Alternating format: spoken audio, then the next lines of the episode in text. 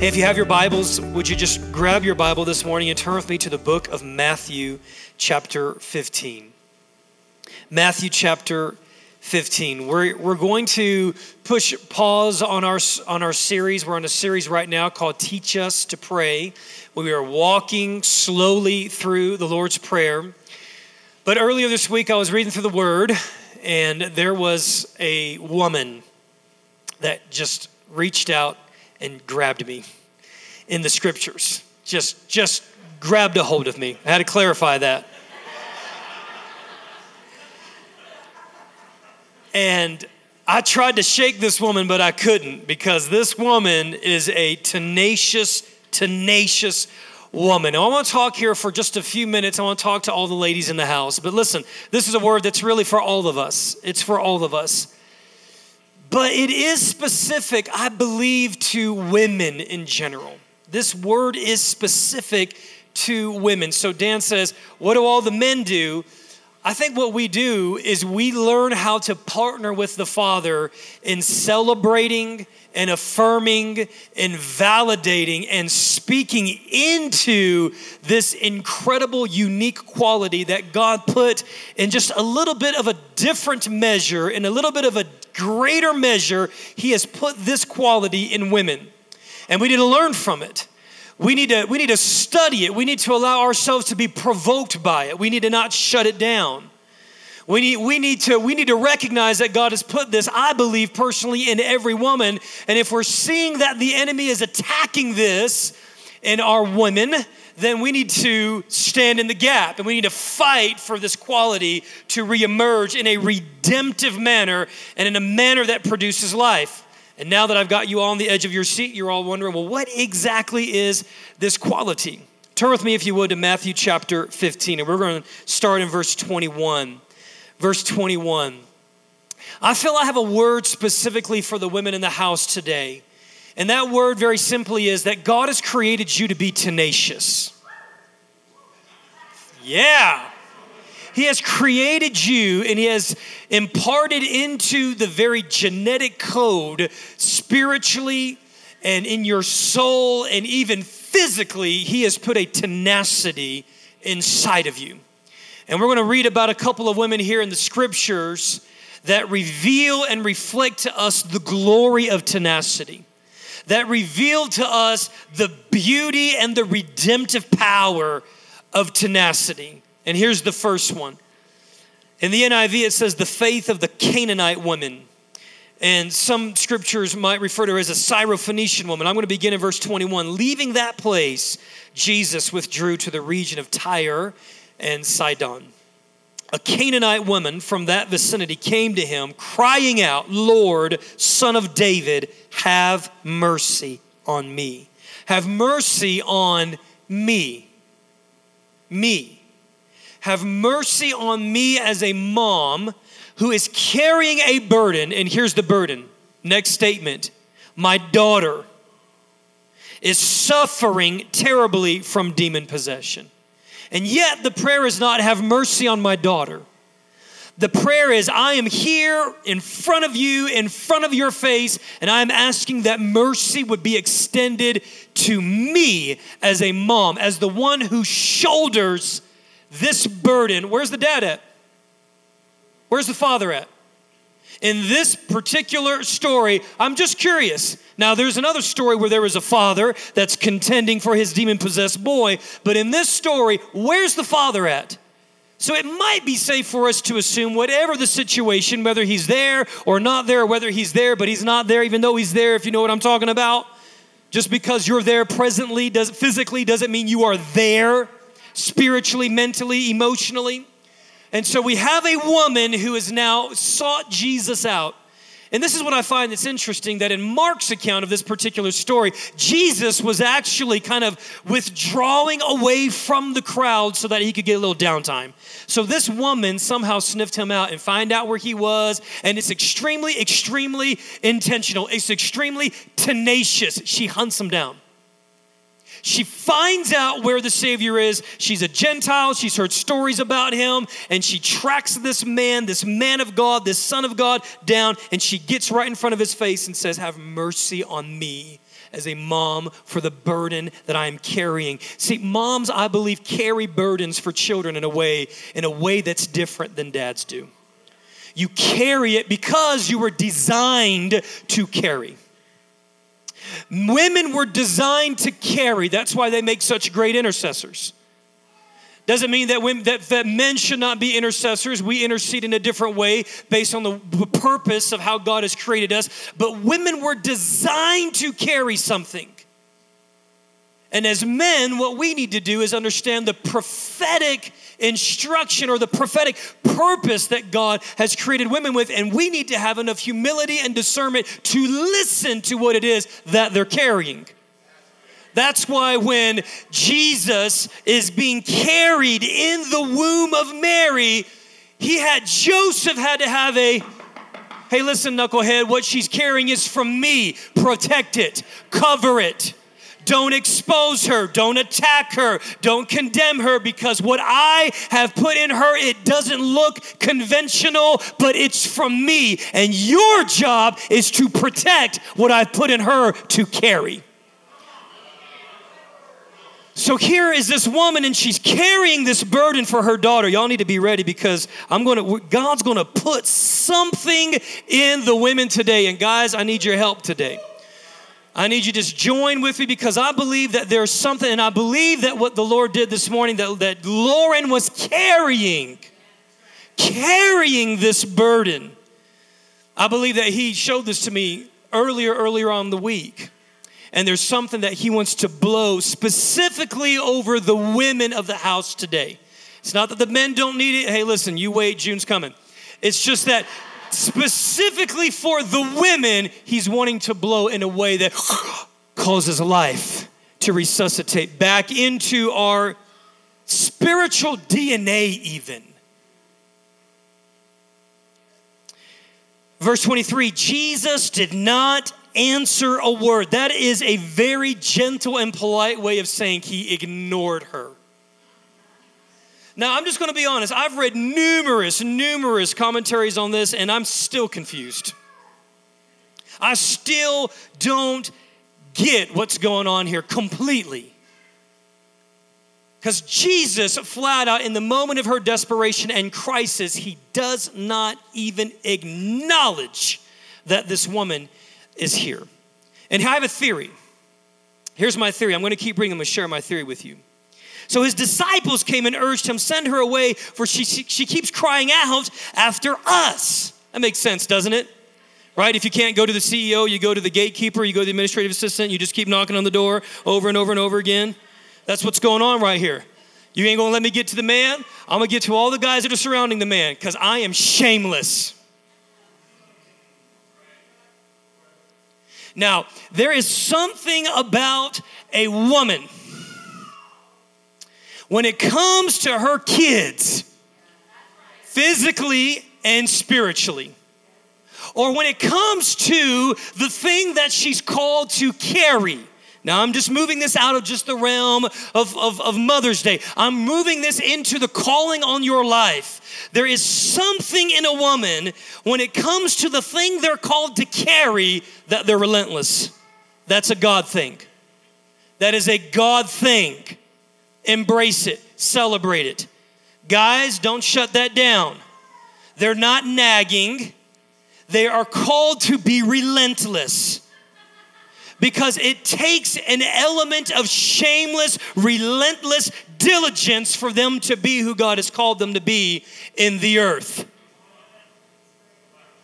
So she's like, hey, listen, that's fine. If you're going to ignore me, I'm not going away. I'm not leaving. My voice is not going to be quiet. And I speak to the voice of every woman in this room today. We need your voice. Don't be quiet. Now understand that all of this has to be governed by the Spirit of God. Okay, that's when it's beautiful and bold and powerful. But you can be powerful and you can be bold, and you can do that being submitted to the Spirit of God and to the authority that God's put in your life. So she's like, hey, listen, I'm going to go to the disciples. And then look at verse twenty-four. Jesus says, I was sent only to the lost sheep of Israel. This is the second time. So the first time he just ignores her. Second time, he gives her this lame statement. He's like, listen, my assignment, my purpose, my focus is on Jewish people. Are you Jewish? No. Leave me alone. Because I'm I am called to a specific group of people, and she's still not going away. Look what she does. She increases her proximity. So that's fine. I'll kneel before you. I will kneel before you, and I will get closer into your face, and I will say to you, Lord, help me.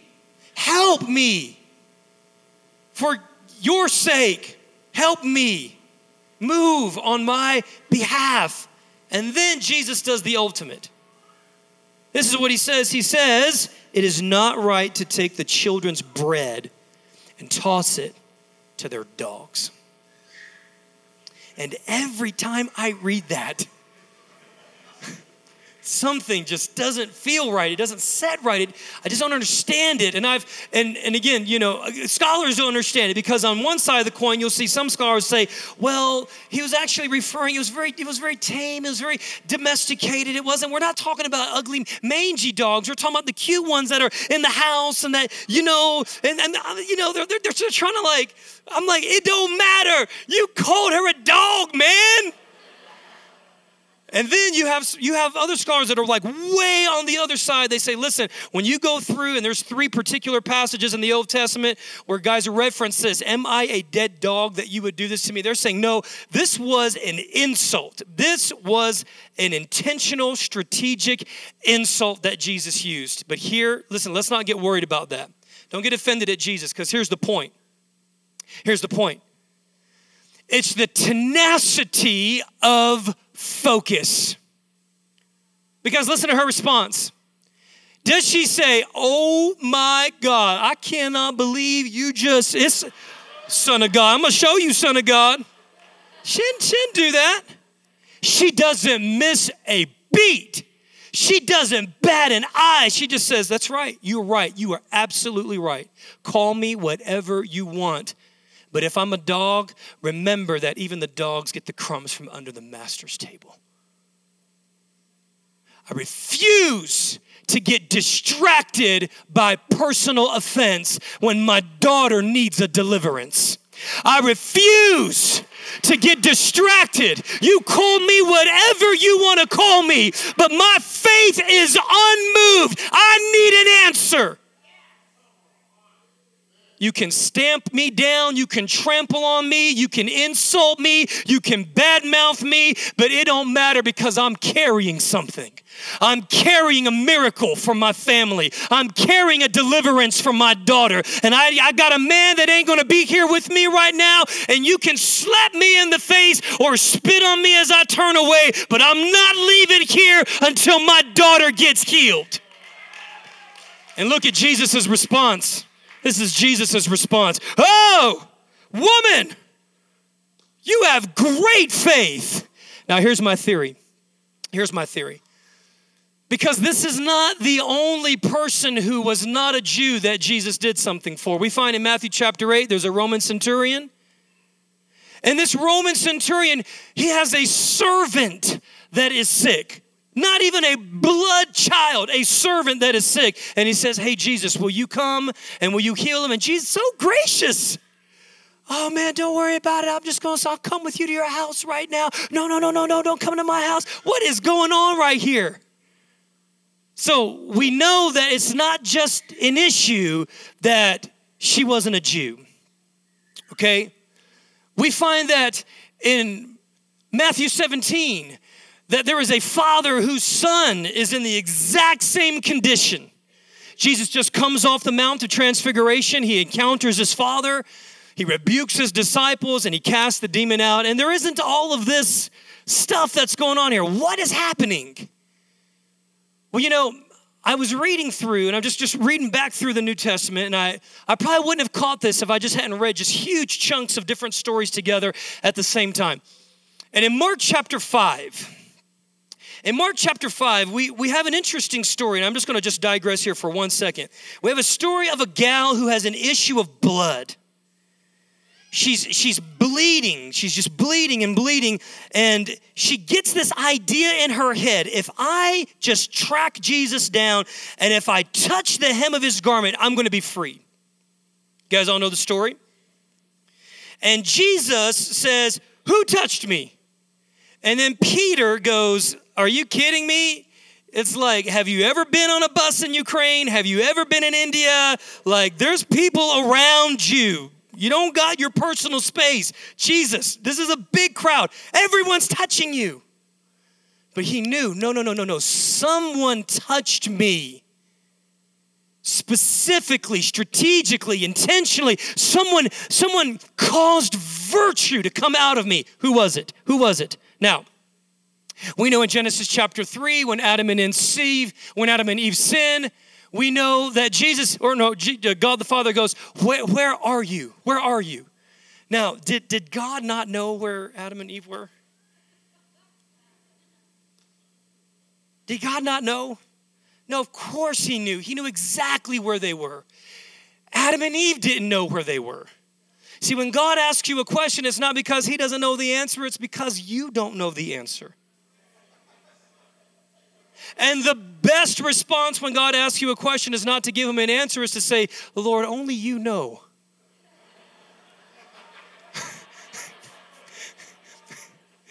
I, I see your question and I raise you. And I say, where exactly am I, Lord?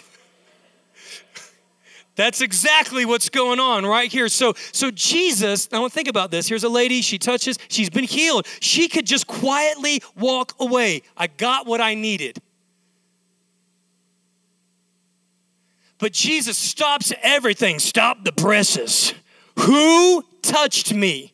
And he's relentless. He keeps asking over and over again until something in this woman rises up and she's, she's, she doesn't want to. How embarrassing, right? How embarrassing. And she goes, it's me. I'm the one. And here's what Jesus says. Daughter, daughter. You know what? I think that Jesus kept on pressing the issue because she needed more than a physical healing. She needed a father to call her daughter. She needed more than just to escape the shame and the embarrassment of this chronic condition. She needed to hear a father cover her and say, you're free, be at peace, go, I bless you. You need that. You need that. I know exactly what you need. Remember in Mark chapter two, the guy who's paralyzed, four guys drop him through a roof. Remember that story? What's Jesus say? First thing Jesus says. Does he say, be healed, get up and walk? He says, son, your sins are forgiven. Over and over and over, we see Jesus do this in Matthew chapter eight, verse one through three. There's a leper that comes to Jesus and he says, Lord, if you are willing, you can make me clean. What does Jesus do? First thing, he reaches out his hand and he touches him. He touches an unclean man with a skin condition that could easily be transferred to Jesus, but he knew that what this man needed more than anything was the restoration of social belonging. He needed a human touch because he had never experienced human touch from the moment he contracted his disease. He always knows exactly what we need. And here's what, I don't want to get in theological arguments, but here's the principle that I want to communicate. He knew what this woman needed. He knew that there is a test of offense that she had to pass, and she passed it.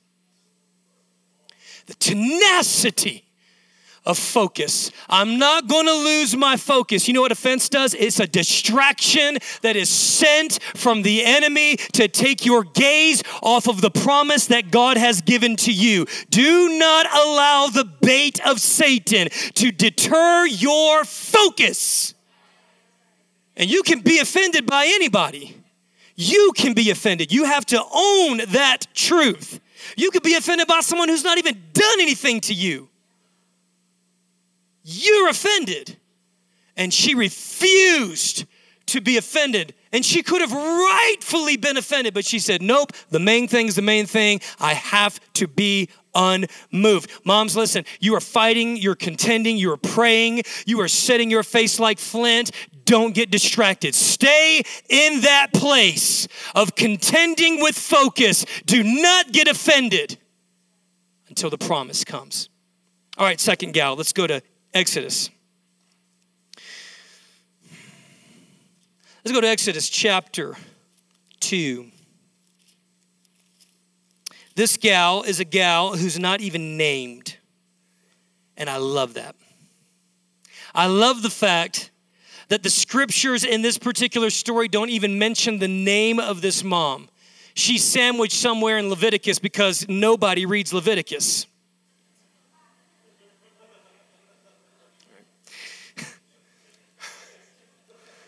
Y'all are judging me now. I read Leviticus. I guess I get that religious spirit out of here. Verse one, now a man of the house of Levi married a Levi woman, and she became pregnant and gave birth to a son. A Levite woman, don't even give her a name. When she saw that he was a fine child, she hid him for three months. Why did she hide him? Because if you'll read in chapter one, you will find in the book of Exodus, if you're not familiar with this book, that the children of Israel, the nation of Israel, are living in the land called Egypt.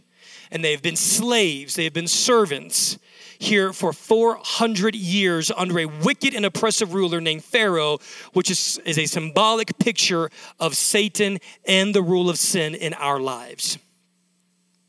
And this is what happened.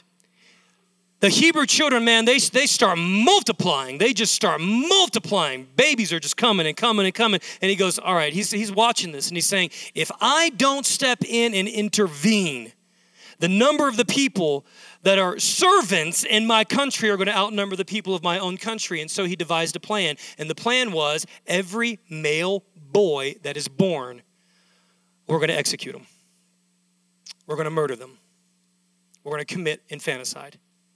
A demonic spirit, a demonic idea that entered into this wicked and oppressive ruler to wipe out the life and the destiny of millions of little baby boys. And listen, that same spirit has not gone away. Y'all can chew on that wherever y'all want to. Verse three, but when she could hide him no longer, she got a papyrus basket for him and coated it with tar and pitch. And she placed the child in it and put it among the reeds among the bank of the Nile. And his sister stood at a distance to see what would happen to him. Opening scene of the Prince of Egypt. That's that right there. Jochebed is her name, Mo- Moses' mother, Jochebed. And there was something that was going on in Jochebed. I believe it was the Spirit of God moving upon her, saying, you cannot follow the way of the system. You must be tenacious. You must revolt. You must trust me.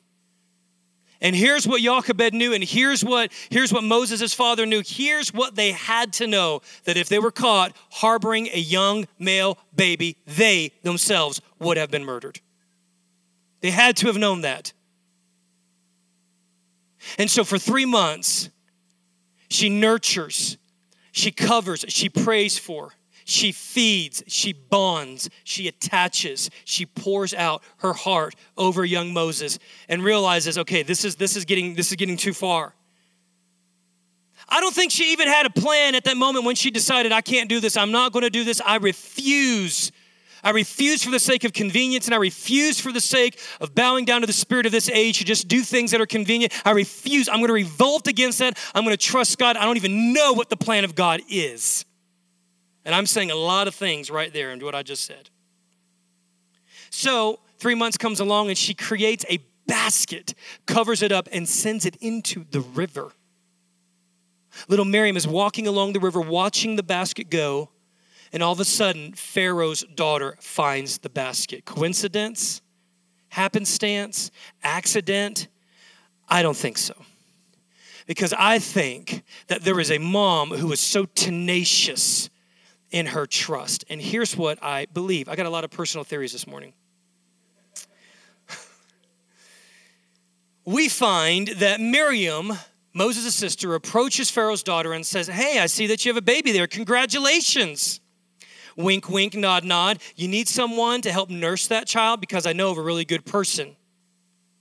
And in the sovereign brilliance of God, one act of trust releases favor on behalf of Jochebed, on behalf of Miriam, on behalf of Moses.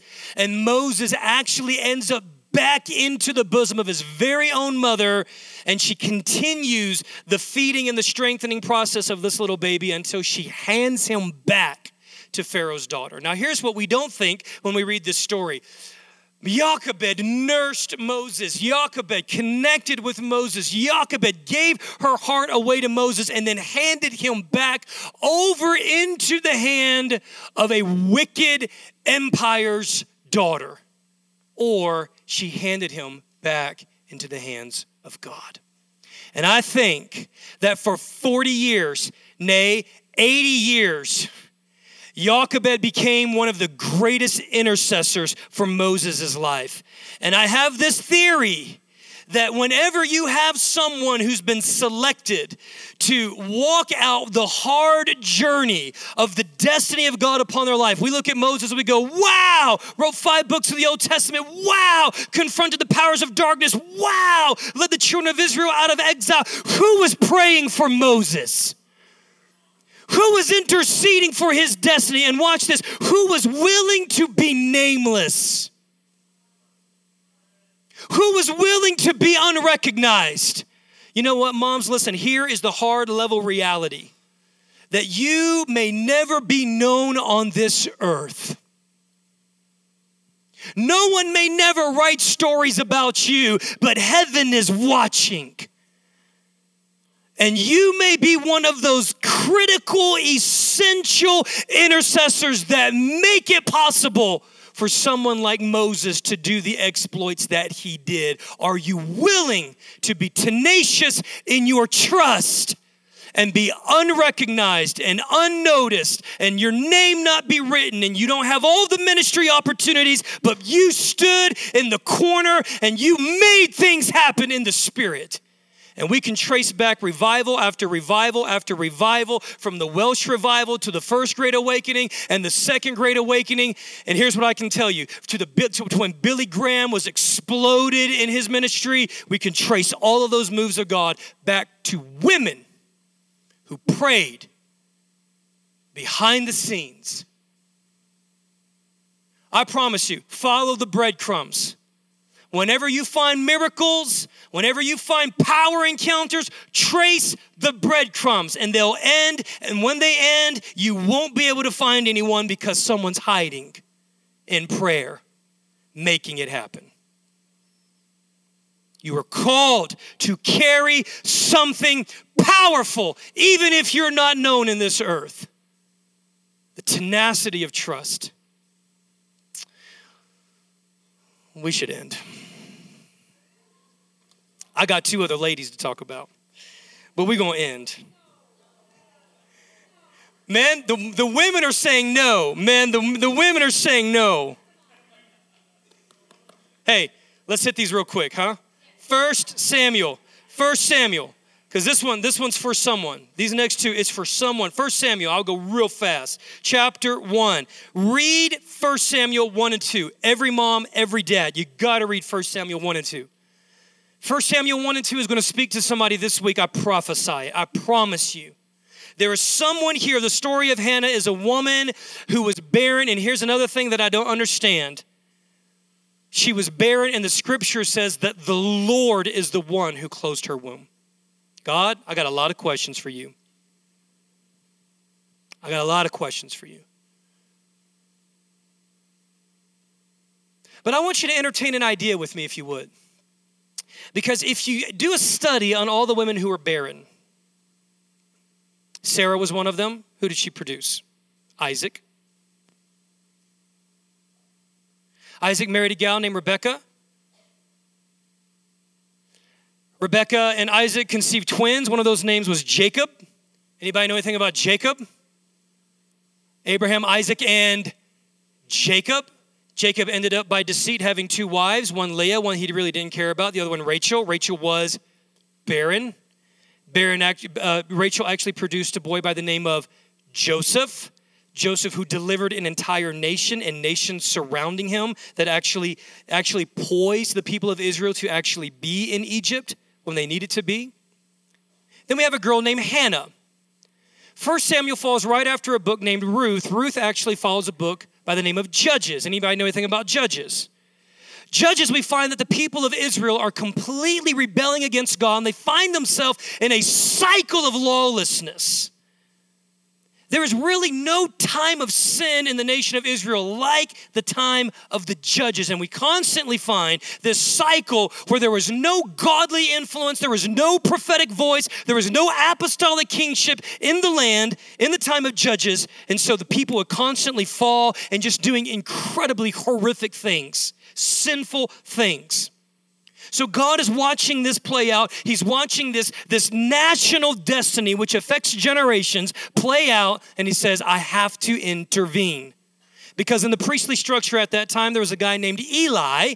And Eli had two sons that were absolutely wicked, Hophni and Phinehas. And so God says, I have to intervene. I have to intervene. I've got to break this cycle. So what does he do? He closes up a woman's womb.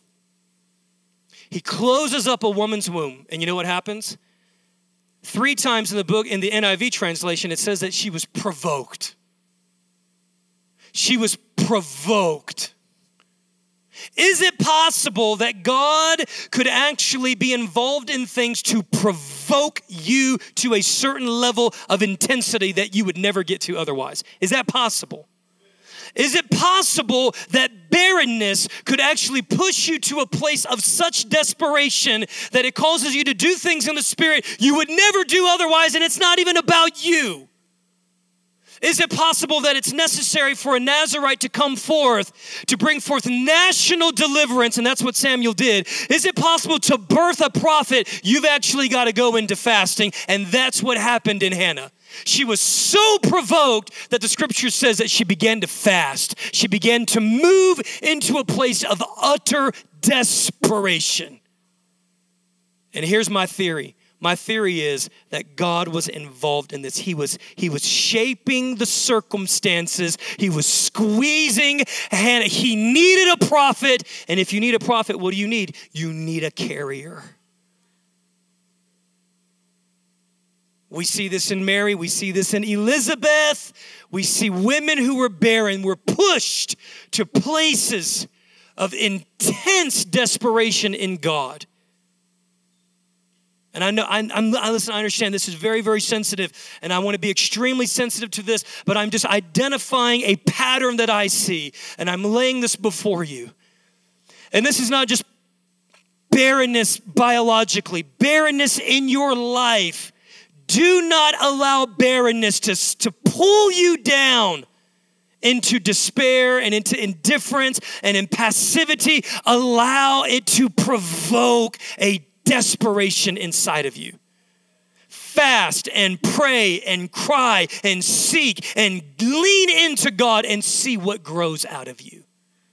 And here's what we find. We find that she makes a deal with God and she says, I am so desperate. I am so moved. I am so sick of this. I am so sick of Peninnah. I am so sick of the shame that I, God, I'll do anything. And she says, God, this child is not my own. I'll give him back to you, and he'll be raised in the presence of God. And, and Samuel, from the moment he was weaned off of Hannah, was raised in the courts of the Lord, living in the presence of God. And here is this scary thought that entered into my mind as I've been meditating on this. Our children don't really belong to us. And that scares me. It scares me, but my children are not my own. Because here's what Hannah did. She gave him over, and she visited him once a year.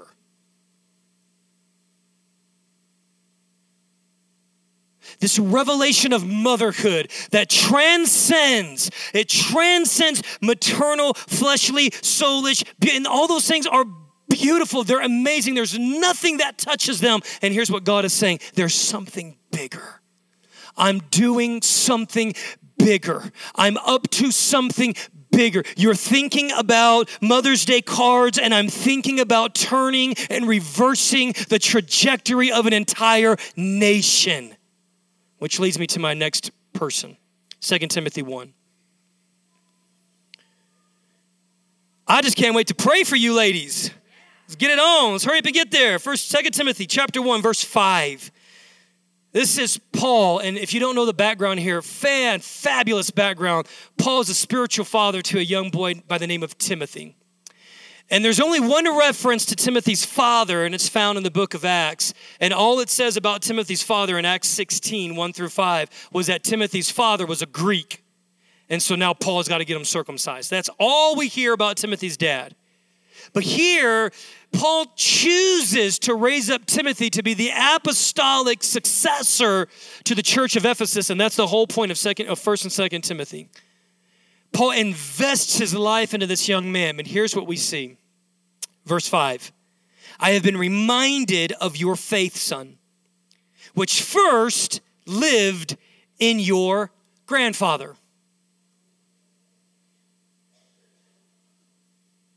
I have been reminded of your faith. I'm about to commission you with apostolic authority, and I have your grandfather to think about it because he was so faithful in the faith, and he passed that faith on to your father. Women are carriers. They are carriers. I am reminded of your sincere faith, which first lived where? In your grandmother. Fighting, nurturing, carrying, cultivating, faithfulness in the small things. What was Eunice doing? She was, she was at that time, in that culture.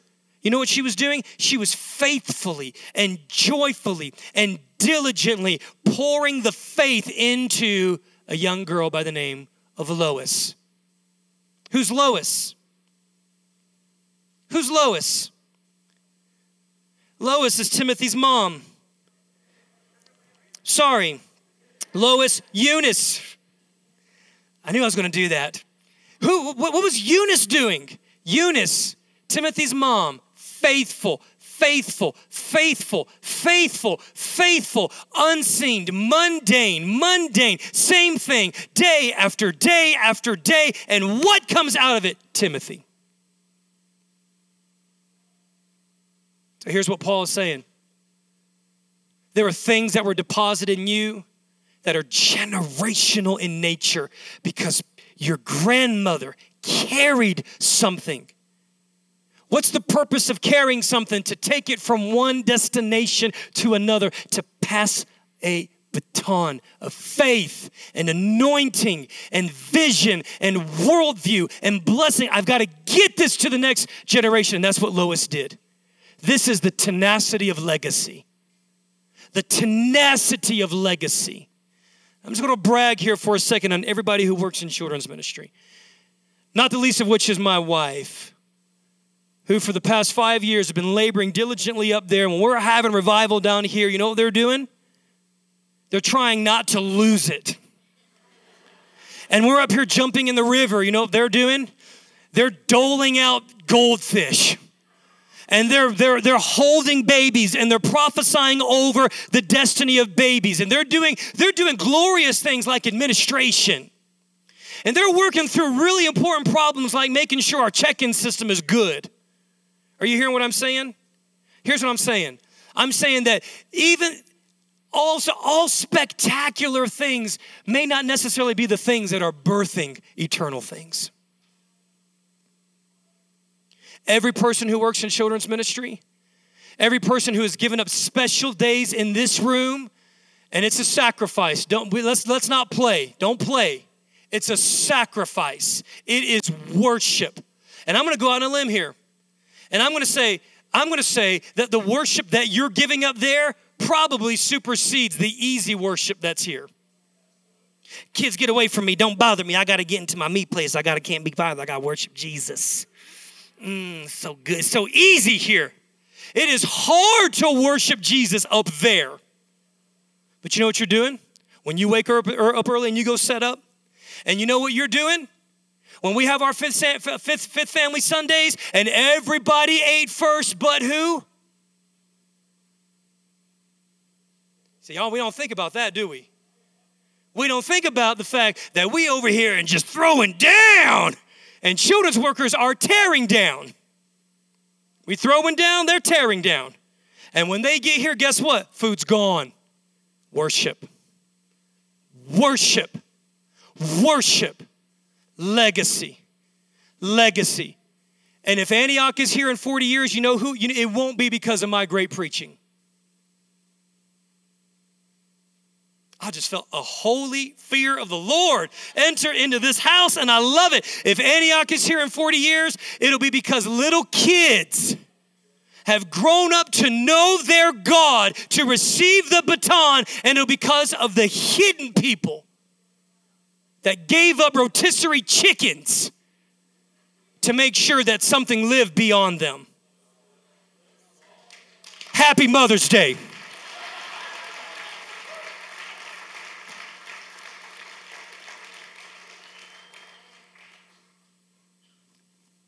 That's what it means to be a mom. It means to be tenacious in your focus. It means to be tenacious in your trust. It means to be tenacious in your perseverance and tenacious in your legacy, and you're not always going to be recognized. And here's the God-honest truth. One measly day out of the year does not do what you deserve. Let's all stand to our feet this morning. Moms, we salute you and we honor you. Moms who have carried children and raised children, moms who are in the throes, in the gauntlet, in the gauntlet of raising young kids, moms who are in the gauntlet of raising teenagers, and moms who are battling through the grief of having lost children, and moms who are battling through the hopelessness of longing for kids. Every mother and every woman, you carry in your D N A the D N A of tenacity, a special gift.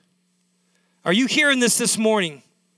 You carry this. It has been imparted into you by God himself for many, many things. And I'm going to pray that that thing be activated on another level. Can I do that this morning? Can I bless you? Is everybody doing all right today?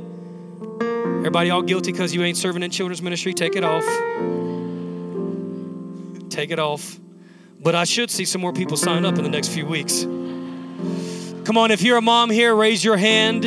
If you're a mom here, if you are a spiritual mother, if you are a mom who has um, carried in your womb and the life that you carried in your womb transitioned into the realm of the resurrected life, which is a very real life and a very real reality, raise your hand. Father, today in the name of Jesus, I pray for every woman, every daughter, every mother of God in this house today. We love you. We bless you and we honor you today, and we pray that the hand of the Lord would rest on your life in a profoundly new way in this next chapter and this next leg of your race. And I pray that the word that was preached would put something inside of you. I pray that the word that was preached would put a tenacity, and it would stoke, and it would provoke, and it would stir a tenacity inside of you. Moms, you've got what it takes. Moms, you can do it. Moms, I'm here to tell you today that you're called to carry your carriers. You've been entrusted to carry the things of the Lord. You've been entrusted to carry weighty things, eternal things. You've been entrusted to carry spiritual things. You've been entrusted to carry lives and legacies and destinies. And I pray the grace of God be upon you as a carrier, as a birther. The things that you're called to birth in the Spirit, we call those things forth. And I pray that you would not birth anything untimely. I pray that even, even though it's difficult, even though it's painful, even though it's uncomfortable, you would carry the burden and the vision of the Lord for as long as is necessary to the place of maturity, and that God would give you a supernatural strength to bring into birth that which you are carrying. Speak to the moms today who have laid down their call to carry. I speak to the moms today that have laid down their call to birth, to travail, to wail. Scripture says that Hannah wept bitterly before God. She wept so much so that the priest and the religious structure thought she was drunk. And I declare over you today that God bless you for your call to travail, for your call to birth into the realm of the natural, what God has put in you in the realm of the spirit. Father, I pray for every mother and every woman today. God, I pray that there would be a renewed clarity and a renewed focus.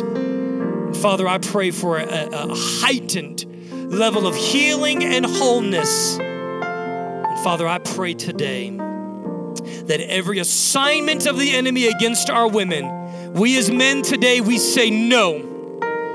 Every assignment of the enemy against our women to discourage them, to dissuade them, to distract them, to deter them, we speak to every assignment and we cancel its power against our women today.